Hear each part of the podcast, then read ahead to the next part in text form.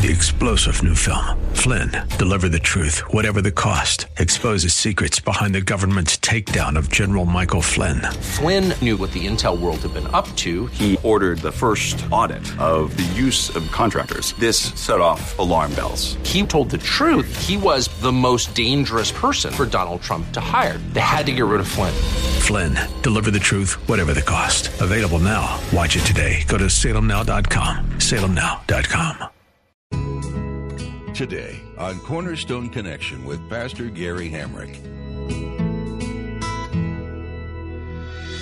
Real love is calling, listen, truth opens up your eyes. Mercy is waiting for you with every sunrise. Notice these short exhortations here. Be on your guard, stand firm in the faith, be men of courage, be strong, do everything in love. Aren't those some great parting exhortations that Paul gives us here? Be on your guard, stand firm in the faith, be men and women of courage, be strong, do everything in love.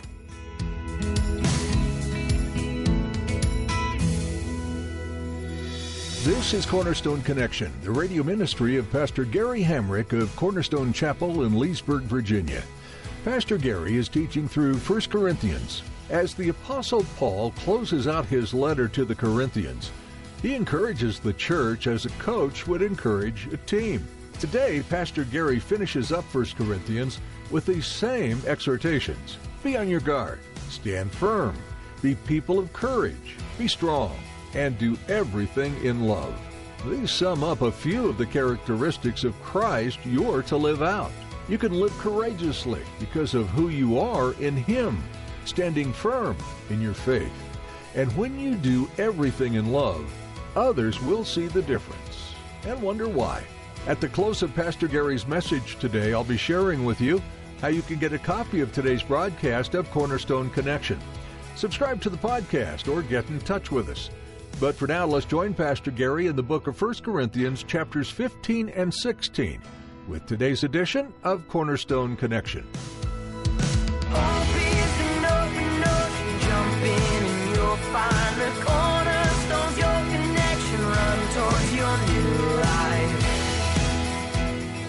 I think it's safe to say, however, that once we leave this earth and we go to be with the Lord, we will not be restricted by space, matter, or time, just as the Lord is not today either. But strictly comparing apples to apples, when we see Jesus in his resurrected form, when he walked the earth, he was able to walk through doors, he was able to go through walls, he was able to appear here, appear there, and he had no problem passing through things. So that's going to be an awesome ability. Won't that be absolutely awesome to just be, you know, transported from here to there and to go through something and not be restricted anymore to, you know, matter and space? So that's going to be pretty awesome. Uh, one of the other things that we see here, oh, it gets even better, friends. Oh, some of you are going to like this next point. I know I do. We're going to be able to eat, but for pleasure, not survival. for pleasure, not survival. Now, we see Jesus eating after he rose from the dead, Luke 24. 41 to 43. This is what it says when he appears to his disciples in Luke 24 41. It says, And while they still did not believe because of joy and amazement, they were like so overwhelmed. They're like, Is this real that he's risen from the dead? Jesus asked them, Do you have anything here to eat? And it says, They gave him a piece of broiled fish, and he took it and ate it in their presence. Now, Paul has already established for us in 1 Corinthians 15 that the glorified body is imperishable, it is immortal. You don't need food to survive. So if Jesus is eating, but he doesn't need food to survive, then it must mean that when we get a glorified body, we eat for pleasure, but we don't have to eat for survival. You're going to be able to eat whatever you want, and it won't stick. All those things you've been denying yourself, you're going to be able to eat. You're going to be able to enjoy. Oh, it'll be so wonderful. It won't kill you. It won't make you sick. It won't make you fat. It won't, it won't swell your face or your joints. You'll all be gluten free.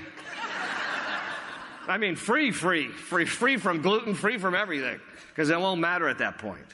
So that's a wonderful thing. Now, here is also something that is also important and wonderful as well. And I get this question from time to time, especially from those who have lost loved ones.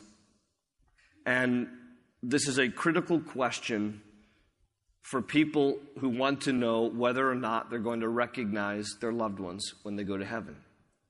And the answer is yes, your glorified body is recognizable to others. When you look at the account of, of Jesus' appearance uh, to his disciples in John 20, again, reading from John 20, verses 19 to 20, it says, On the evening of that first day of the week, when the disciples were together, with the doors locked for fear of the Jews, Jesus came and stood among them and said, Peace be with you. It says, And after he said this, he showed them his hands and side. And it says, The disciples were overjoyed when they saw the Lord. In other words, if they didn't recognize him, that last sentence would have said, and then the disciples wondered who in the world this guy was. Okay, they knew who he was because he was recognizable. Now there are some there are some occasions when you read the Gospels where, at first, like when Jesus was on the road with some of his disciples, un, unnamed disciples, on the road to Emmaus, and they didn't recognize him. Yeah, but in that occasion it says they were kept from recognizing.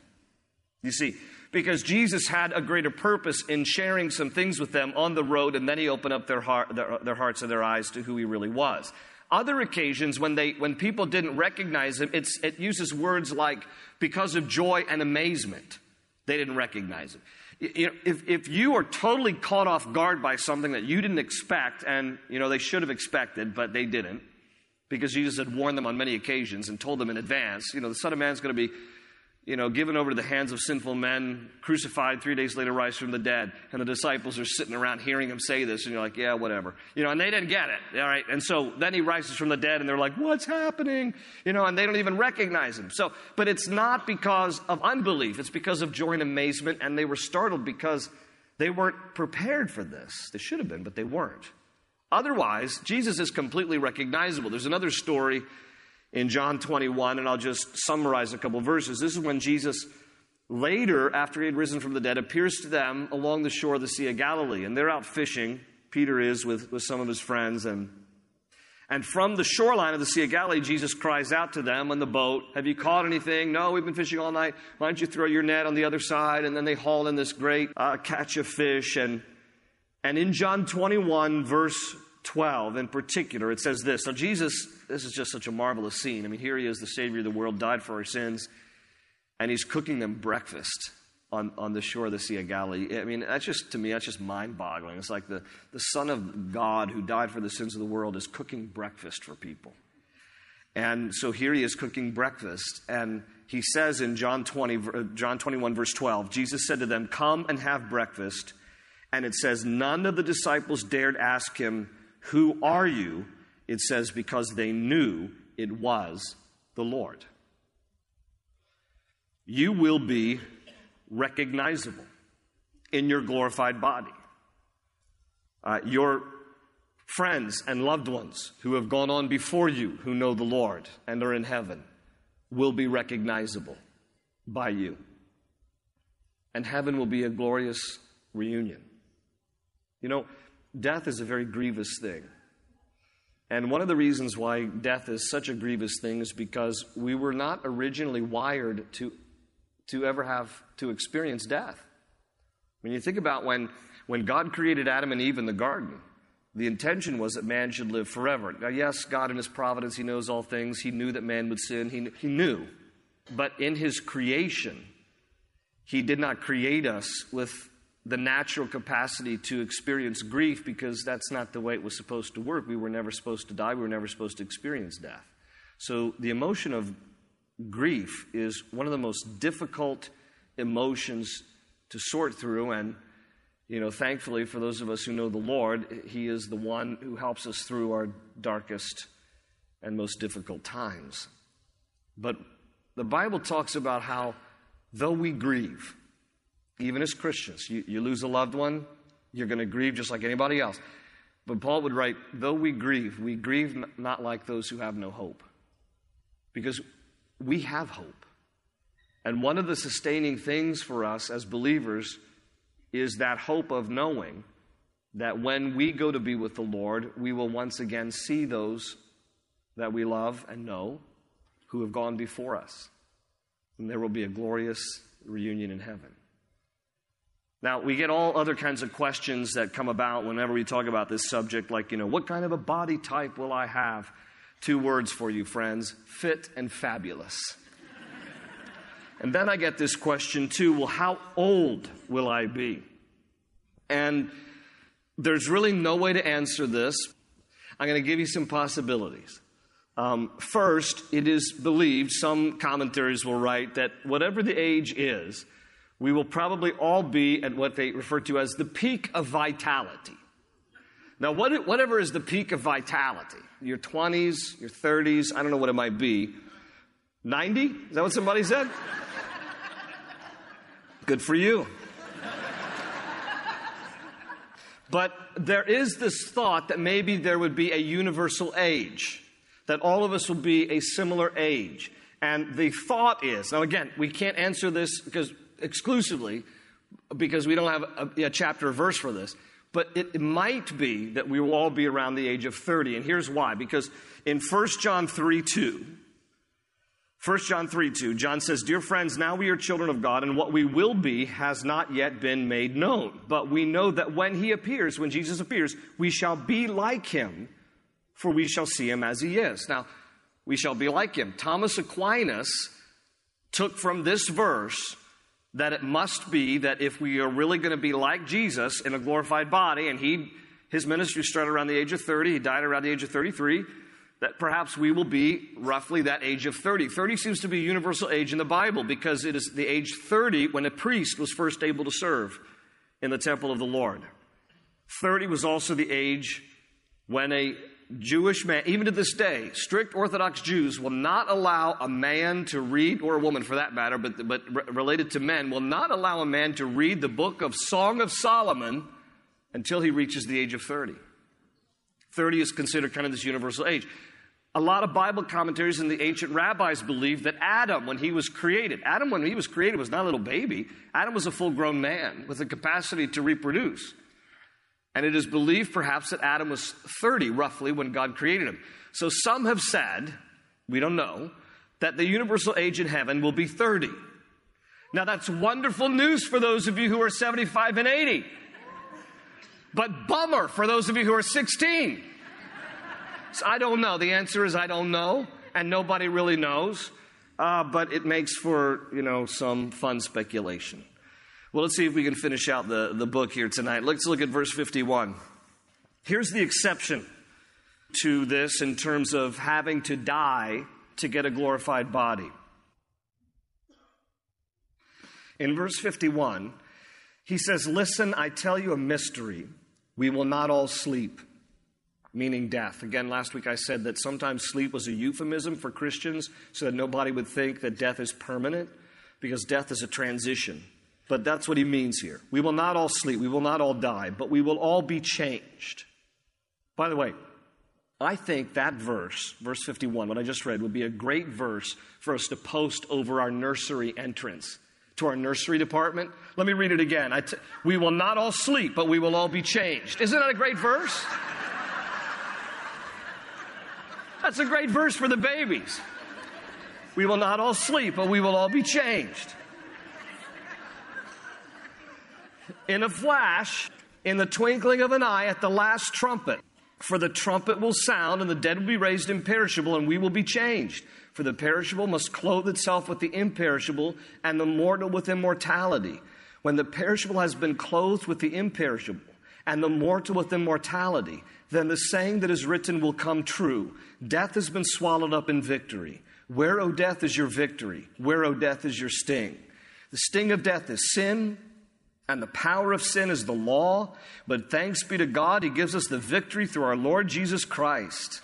And therefore, my dear brothers, stand firm. Let nothing move you. Always give yourselves fully to the work of the Lord because you know that your labor in the Lord is not in vain. What is he talking about here? Your attention. Here's what he's talking about. He says, There will be a generation that never experiences death.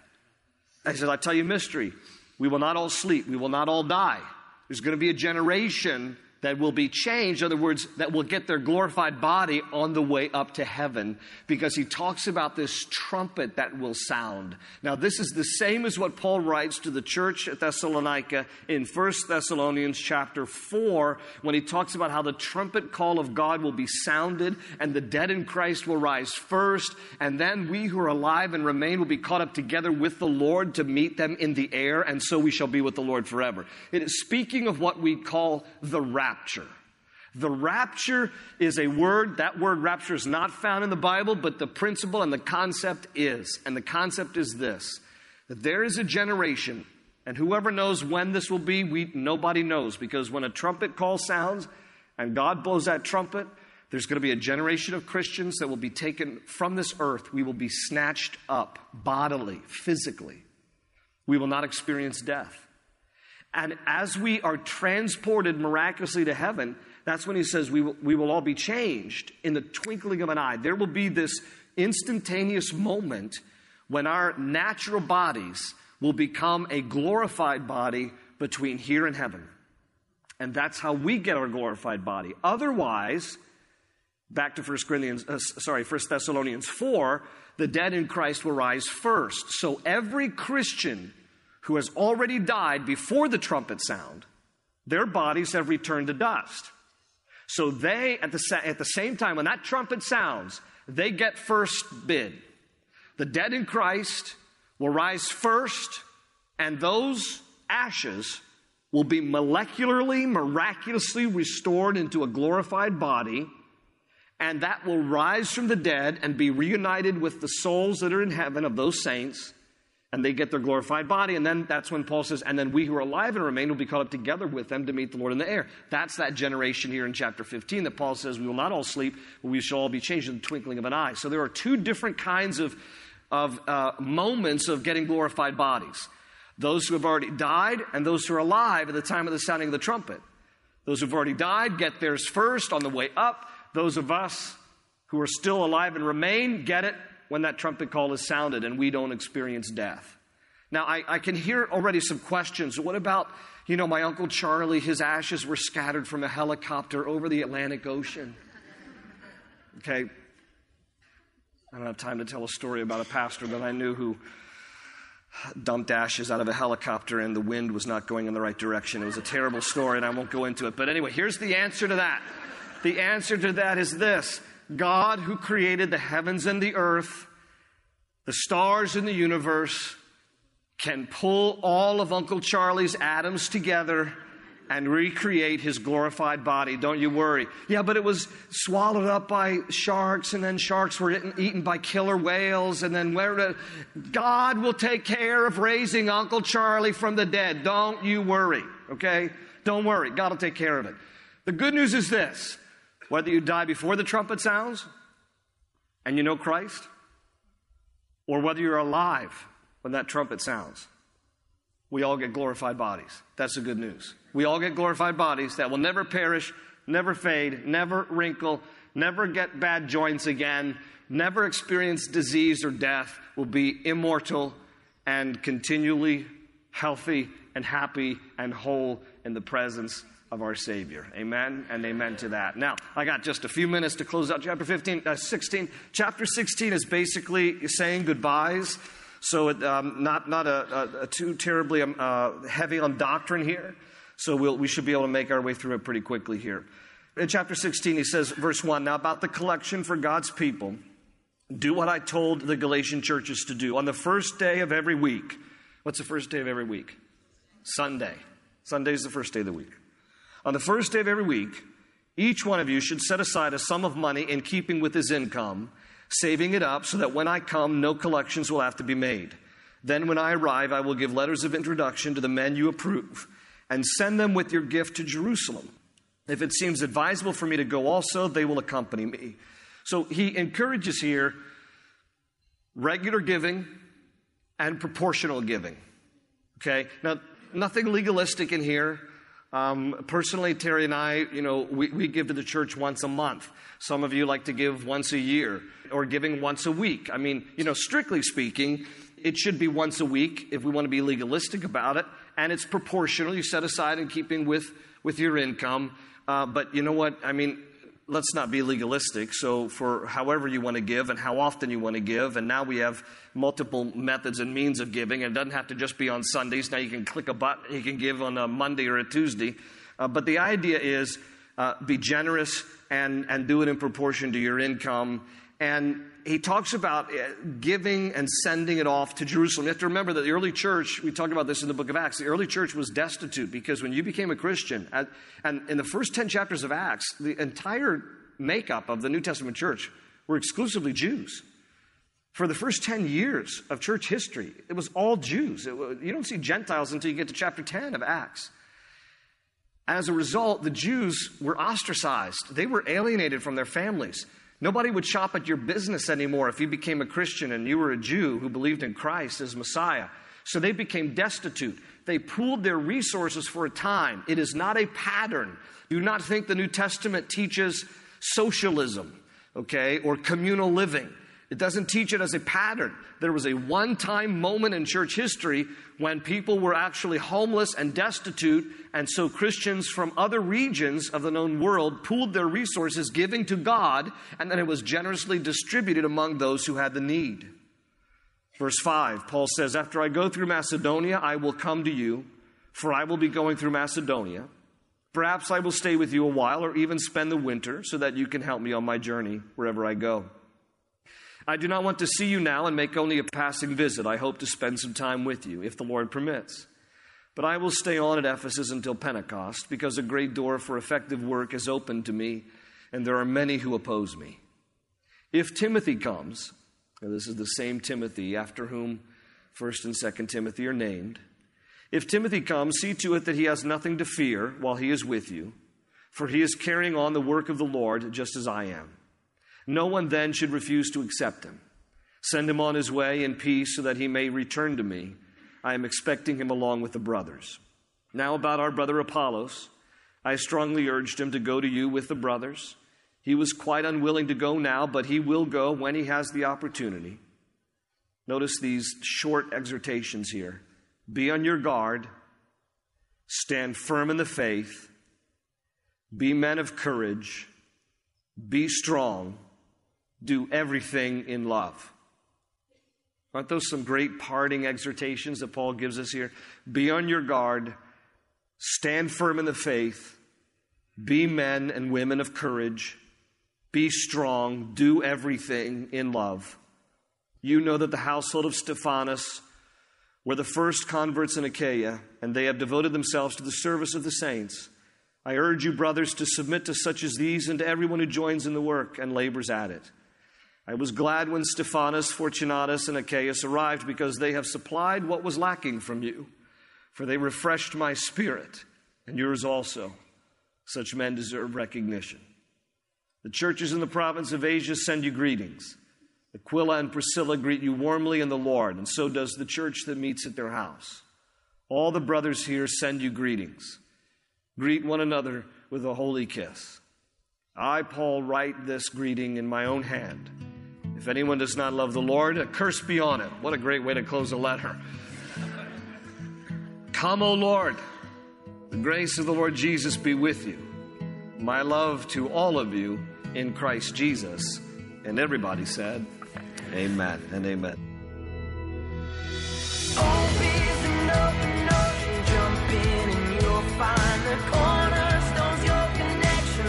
Towards your new life. The Apostle Paul's message to the church in Corinth was frank and powerful. They needed to make some changes. They knew the truth of Christ because Paul had spent time planting the seeds of truth. They had begun to walk in the ways of Jesus, but they had let lies taint their steps. Those lies are common still today. Is there something you've heard from a spiritual leader that just hasn't sat right in your soul? Don't let it take root. Instead, take it to the Bible and to your Heavenly Father. Allow Him to show you what is right and what isn't, and then grow in His perfect truth in love. We're so glad you joined us today on Cornerstone Connection. Pastor Gary Hamrick will continue teaching through 1 Corinthians when you join us next time. But for now, we'd like to invite you to visit cornerstoneconnection.cc to learn more about this ministry.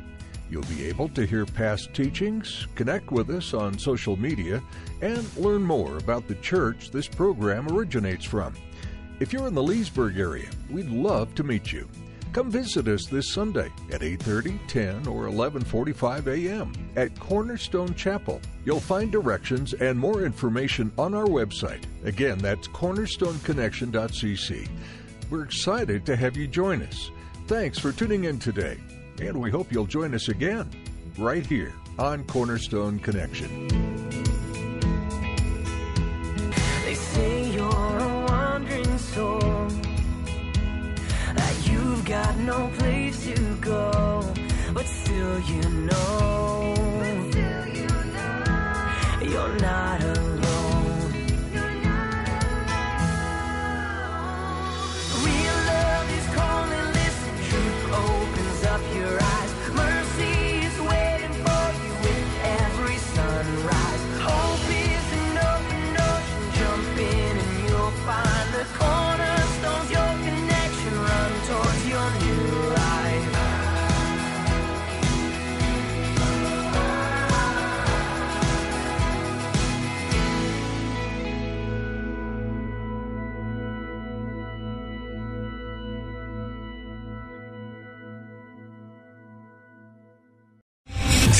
General Michael J. Flynn, head of the Pentagon Intelligence Agency, knew all the government's dirty secrets. He was one of the most respected generals in the military. Flynn knew what the intel world had been up to. He understood its funding. He ordered the first audit of the use of contractors. This set off alarm bells. The explosive new documentary, Flynn, Deliver the Truth, Whatever the Cost, uncovers the facts behind this scandal. Flynn told the truth. He was the most dangerous person for Donald Trump to hire. I find out the worst enemy that I'm going to face in my life is right here in America. They took my assessment and they wanted me to change it. And I was like, I'm not changing it. They had to get rid of Flynn. With in depth interviews, archival footage, and never before seen personal records of the man behind the headlines. I just felt like I was drowning. Flynn, Deliver the Truth, Whatever the Cost. Available now. Watch it today. Go to salemnow.com. Salemnow.com.